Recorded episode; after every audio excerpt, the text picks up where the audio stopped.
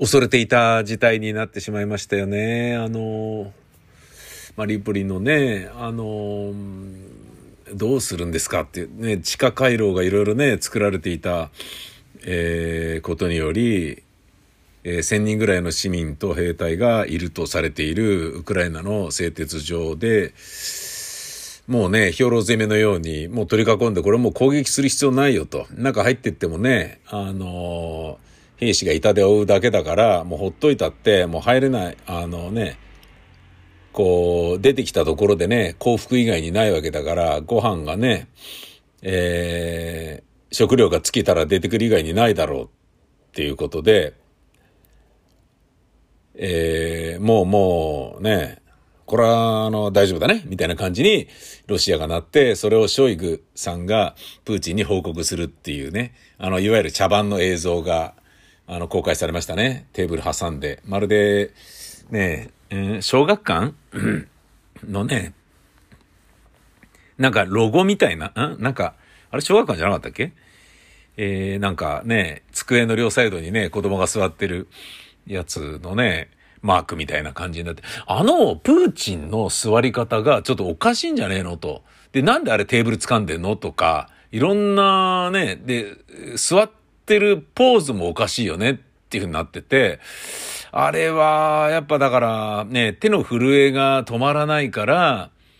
あの、テーブル掴んでるんだろうねっていう見方と、あともう腰がめっちゃ悪くて、えー、もうちょっと、ね、あのー、いろんな意味合いで、こう、体にガタが来て、ね、パーキンソンとか、いろんなこと言われてますよね。うん。で、それ、ね、もう確かにそうなんじゃないのっていう気がするんだよな。でね、あのー、報告を受けてる時のね、あのー、体勢とかが、えー、あと表情が、なんかね、成功裏に終わっている。お疲れ様みたいなことを言っている、快活な感じには見えないもんね。あの、明らかになんか具合が悪そうで、なんかちょっとおしっこちびりそうなのを我慢してるような、困惑した表情にも見えるでしょ？あれはどうなの？ねえ、本当に具合悪くて、まあなんかいろんな説があるよね。大病を患ってるっていうね。で、その自分の病気で自分の命が蝕まれ、こと切れるまでの間に、なんとかちょっと大きな仕事をやり遂げたいとか、ねえ、ソ連に映画をみたいな、あの、夢をね、こう繋いでこういうことになってるんじゃねえのっていう気がするよね。そして自分がそれをね、あの、うまく運ぶために、プロパガンダでロシアの国民たちに自分がね、悪いやつじゃないんだよっていうことを信じさせるみたいなことやってんじゃないのとか、いうようなこと思うよね。あとさ、このね、座ってる姿勢が、これ要は、離れて座ってるのがね、随分問題になって、どうなのみたいなことになってるから、えー、やっぱ近くで報告を受けるっていうのがあったわけでしょ？で、報告受けるって言ったってあれ映像撮ってるわけだから、こういうやり取りをしますから、えー、ね、大統領はこういうこと言うのはどうですかとかって、そうだな、そうしようっつって、要はブックが完全に出来上がってる状態でやってる茶番であることは間違いないよね、間違いなくね。今から会談するからお前ら取れとかって言って、そこでね、ぶっつけ本番の会談がそこで行われるわけがないよね。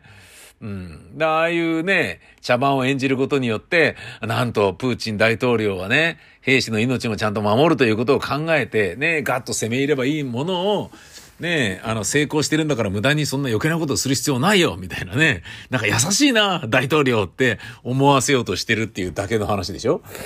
ねえ、うん、結局ね、なんか、まあ、キーウダメだったね、みたいなことで、じゃあ、ど、どこまでが成功ってことにするの？とか、えー、いう話で言うとさ、とりあえず5月9日までには、ね、パレードをやりたいわけでしょ？ね、あの、マリウポリとかでパレードやって、で、ロシアでもパレードやってとかっていうのを考えてるんだろうねとかって言われているよね。あの、兵糧攻めされてる、ね、製鉄所から出てきた千人たち、まあこれからだから出てくることになるだろうと踏んでるわけだよね。なぜなら死ぬから。で、それがね、いや、あれはもうどうなるんだろうね。もう助けてくれっていうのを、あの、発信はしてるけど、い、生きようがないよね。あそこにロシア兵が行くとかなんだとかしたらもうボッコボコにやられるから、間違いなくあれは、ねえ、でまあ日本のね、あの指揮者も言ってたけど、あれ硫黄島の戦いみたいなものですよと。勝つということは何も目的としては考えられないし、ただただ長引かせることによって、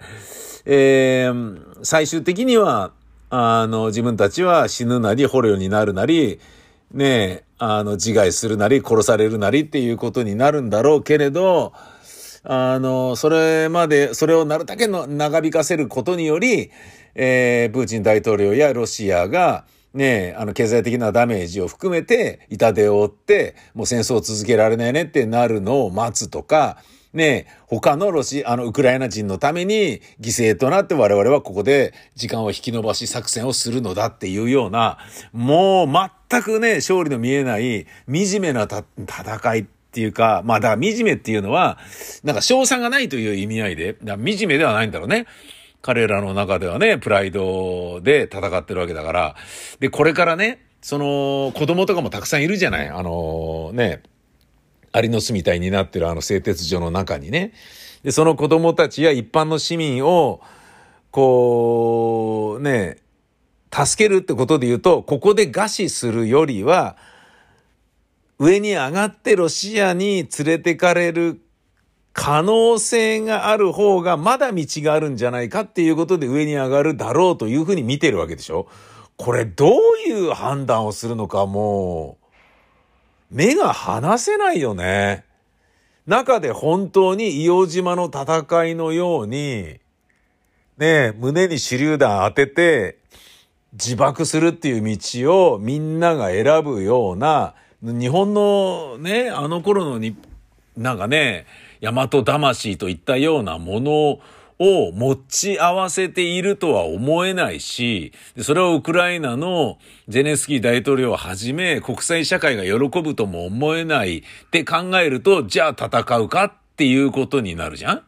で、顔出して戦ったらね、すぐボコボコにされるだろうし、じゃあ中に居続けるのかっていうことで、だね、あのー、なんかね、ビデオでメッセージをね、出した人がいましたけど、あれの指揮官のね、ウクライナ軍のあの中にいるチームのね。なんだけど、あの人が、えー、っと、これも、兵士は戦って死のう。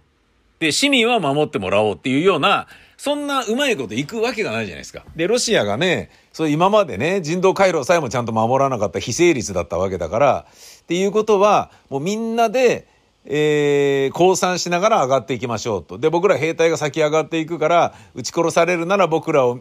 が撃ち殺されるのを見て、もう一回下に戻りなさいみたいなことを市民に言うのかとか、そういうなんかもう、限られた選択しかないよね。これはどうすんの？あそこを救うことはできないの？西側諸国は。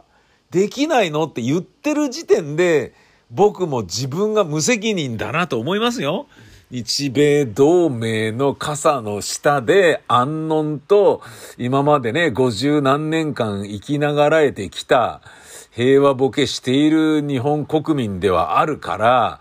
申し訳ない気持ちと忍びない気持ちがやっぱり交差するよね。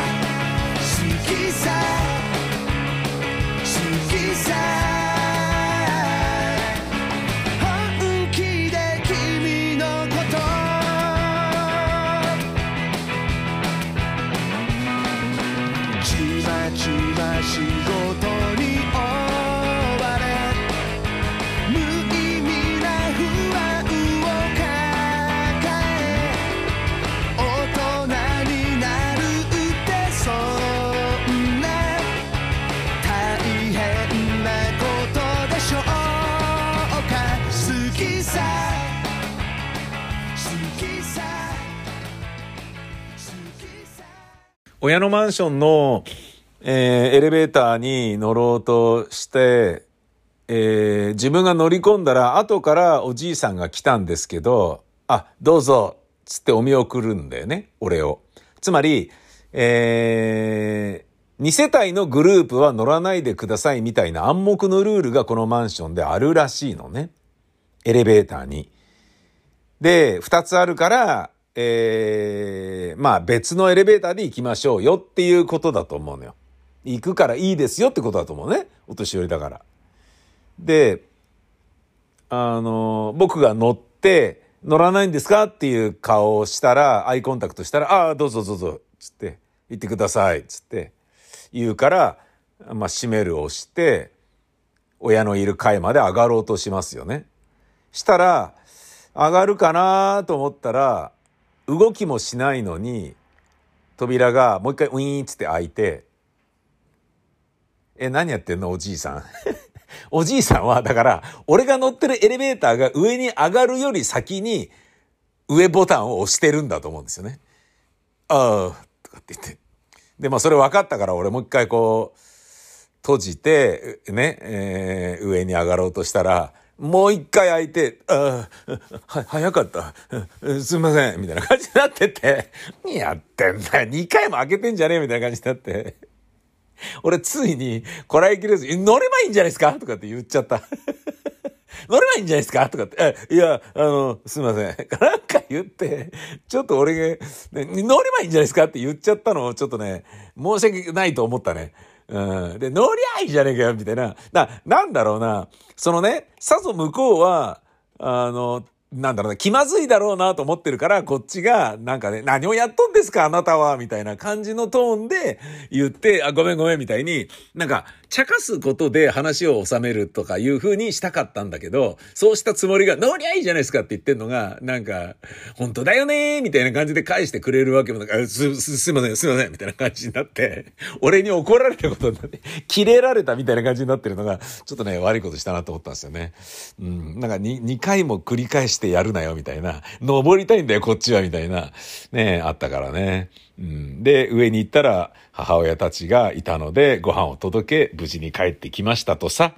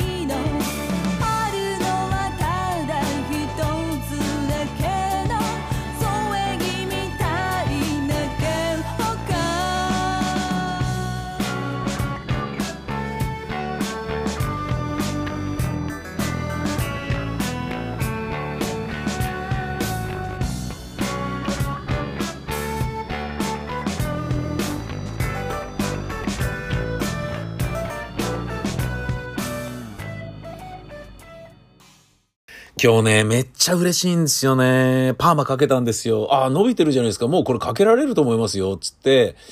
行ってる、最近行き始めた吉祥寺の美容院に行って、これちょ、やっちゃいますか？つって、時間ありますか？つって、ありますあります。つって、やりましょう。つって、2時間以上かけてやりましたね。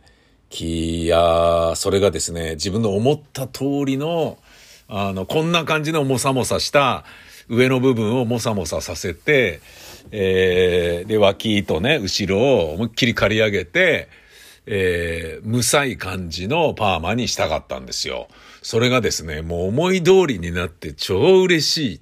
もう本当に嬉しい。今日はね、あのー、まあちょっとパーマ液があるから、今日はお風呂に入って石鹸とか使っちゃダメよっていう、シャンプーとか使っちゃダメよってことなんだけど、まあ風呂は入っていいよってことなんだけどね。定着したらもう大丈夫らしいので、なんだったら今日風呂入んなくてもいいんじゃねぐらいな感じでね、いおりますよ。これね、目的は、あの、さっきインスタグラムにね、写真、画像アップして、えっ、ー、と、コメントで書いた通りなんですが、えー、オートバイに乗るけど、あの、キャップを持ちか、持ち歩かなくてもいいようにっていうことなんですよね。オートバイに乗るってことは必ずヘルメット被るんですよ。で、僕の場合フルフェイスだし、フルフェイスじゃなくても、必ず頭はペタンコになるんですよ。髪の毛が短くないとね。で、僕はスキンヘッドのね、期間がずっと長かったし、冬でもスキンヘッドの方が気持ちいいっていうのがあるんだけど、スキンヘッドはスキンヘッドで、地肌直だから、思いっきりヘルメットが汗かくんですよね。で、汗をかくから、そのヘルメットの内側のね、ウレタンとかを、あの、スポンジを洗わないといけない。何度も何度も掃除しなきゃいけなくて、それどんどん下手ってきちゃってて、で、それを、か、あの、隠すじゃねえな、汗がね、ベトついてつかないために、えっ、ー、と、ネットみたいなものを頭に被る帽子みたいなのあるんだけど、そんなんやるんだったら髪の毛でいいじゃんみたいな感じになるよね。で、多少髪の毛伸びた状態でバイクに乗るっていう風になるんだけど、ある程度伸びてくると、必ずヘルメット型にこうギュってなるじゃないですか。なるんですよ。あの、まあ、しょうがないよね。だから、長髪の人っていうのはみんなキャップを持ち歩いて、ヘルメット外してバイクから降りたら、バイク降りた先でね、何かするっつったらキャップを被ってるっていうのがまあ、ね、パターンだよね。うん。あの、週刊バイク TV のね、えー、まあ、人さんもずっとそうでしたからね。そりゃそうだろうなと思うんだけどさ。で、それじゃなく、えー、ヘルメット被るのに、バイク乗るのに、キャップがいらないようにパーマかけたいんですけど、つって、ベリーショートの黒人っぽいパーマ行きたいんですが、つったら、あ、なるほど、じゃあこうやって行ってみますか、つったら、あ、これいけんじゃないですか、つって。まあ、前回行った時は、えー、これ今はちょっとあれですね、つって、一回ちょっと挟んで、ちょっと伸ばして、で、次ぐらいにはいけるかもしれませんね、とかって言ってたんだけど、あ、もう随分伸びてますね、これいけんじゃないですか。つって、あ、マジですか。つって、じゃあお願いします、みたいな。感じでね、やりました。えー、どうなるかなと思ったら、一回ちょっと見てもらっていいですか？つって。おーつって、それまでね、ブルータスずっと読んでたんだけど、やっぱブルータス面白いね。濃いね。本当に濃い。濃くて面白い。えー、と思って読んでたんですけど、うわ、何これすげえつって。いいじゃないですかつって。俺がね、えー、目指したところは、イレイザーヘッドと、えー、イレイザーヘッド、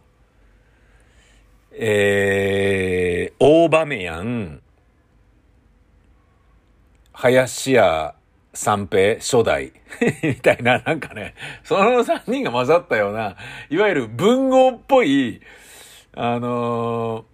パーマっていうイメージだったんですよね。で、丸メガネっていうか、ちょっとね、和風で面白い丸メガネっぽいボストンを、最近メガネ買いましたので、それが合うんじゃないのつってやっていたら、もうめちゃめちゃいい感じになっちゃう。めちゃめちゃ気分がいいですよ。本当に。よかったー。うれぴー。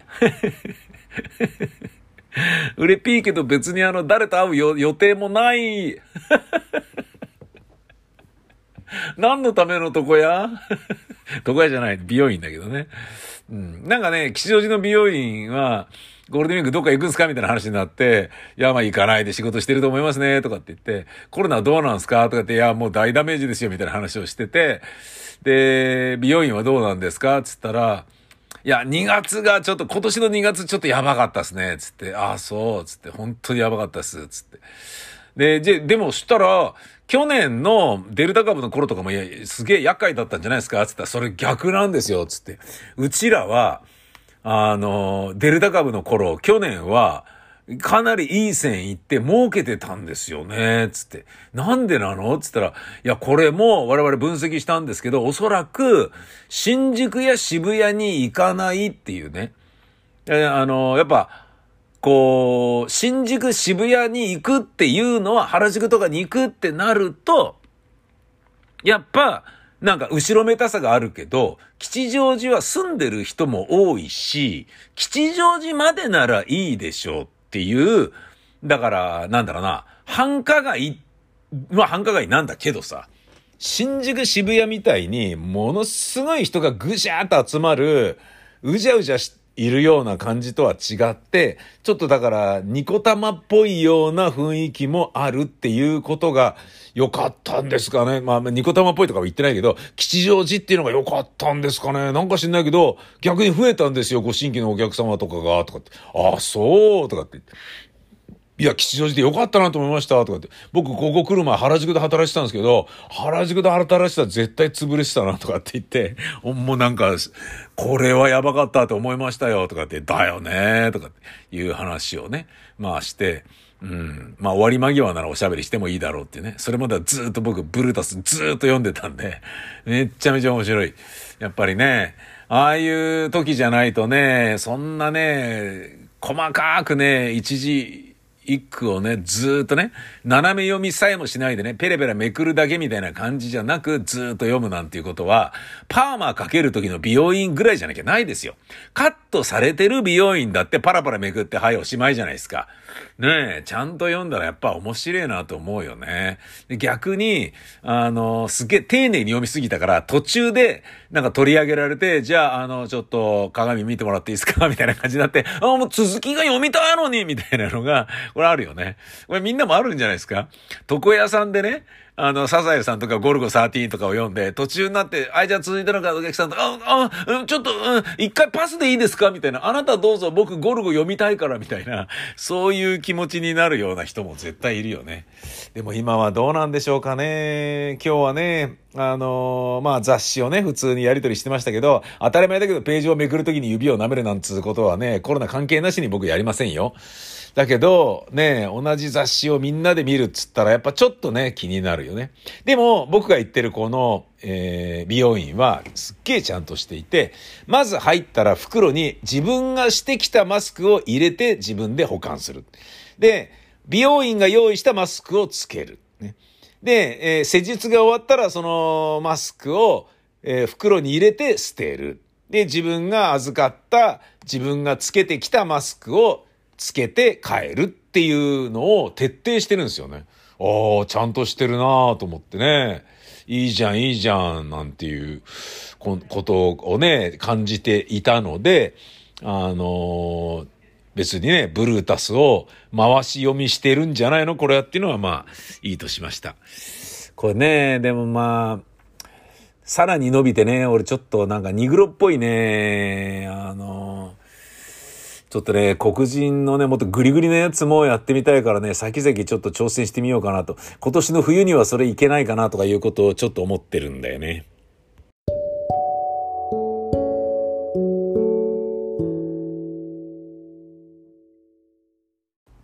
もうくだらねえなと思ったのが、プールの水をなんか弁償させられた先生の話。くだらないよね、本当に。